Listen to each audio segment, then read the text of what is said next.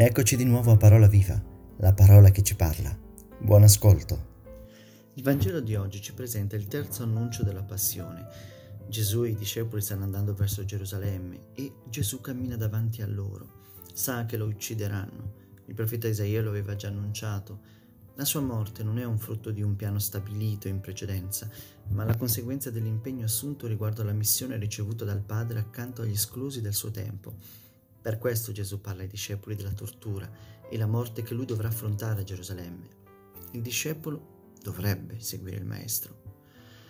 Eppure i suoi seguaci sono impauriti, anzi lo accompagnano con molta paura, non capiscono ciò che sta succedendo e non solo non capiscono la portata del messaggio di Gesù, ma continuano le loro ambizioni personali. Quando Gesù insiste nel servizio e nel dono di sé, loro continuano a chiedere i primi posti nel regno Volevano una ricompensa per il fatto di seguire Gesù. Ciò che sorprende è la visione di potere radicata in loro, quella piramidale. Quanta gente ancora oggi crede che questa sia la forma migliore per governare una famiglia o addirittura un paese. Siamo disposti a rinunciare ai nostri diritti nell'illusione che una persona o pochissime sappiano fare meglio di un gruppo.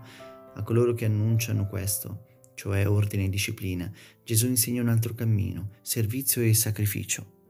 L'ottica del servizio non è l'ottica del servo maltrattato, è l'ottica del servo che agisce per il bene degli altri, capendo che la propria vocazione sta nel sentirsi utile per gli altri e con gli altri, per un bene comune, un ideale di unità e di amore. Dice Gesù, tra voi non sarà così. Queste parole sono rivolte ai suoi discepoli, ma anche a tutti i cristiani. Ma sono vere oggi come oggi queste parole? Non siamo anche noi tentati dal potere, dal prestigio, dal contare tra gli uomini? La gioia del Signore sia la nostra forza. A domani.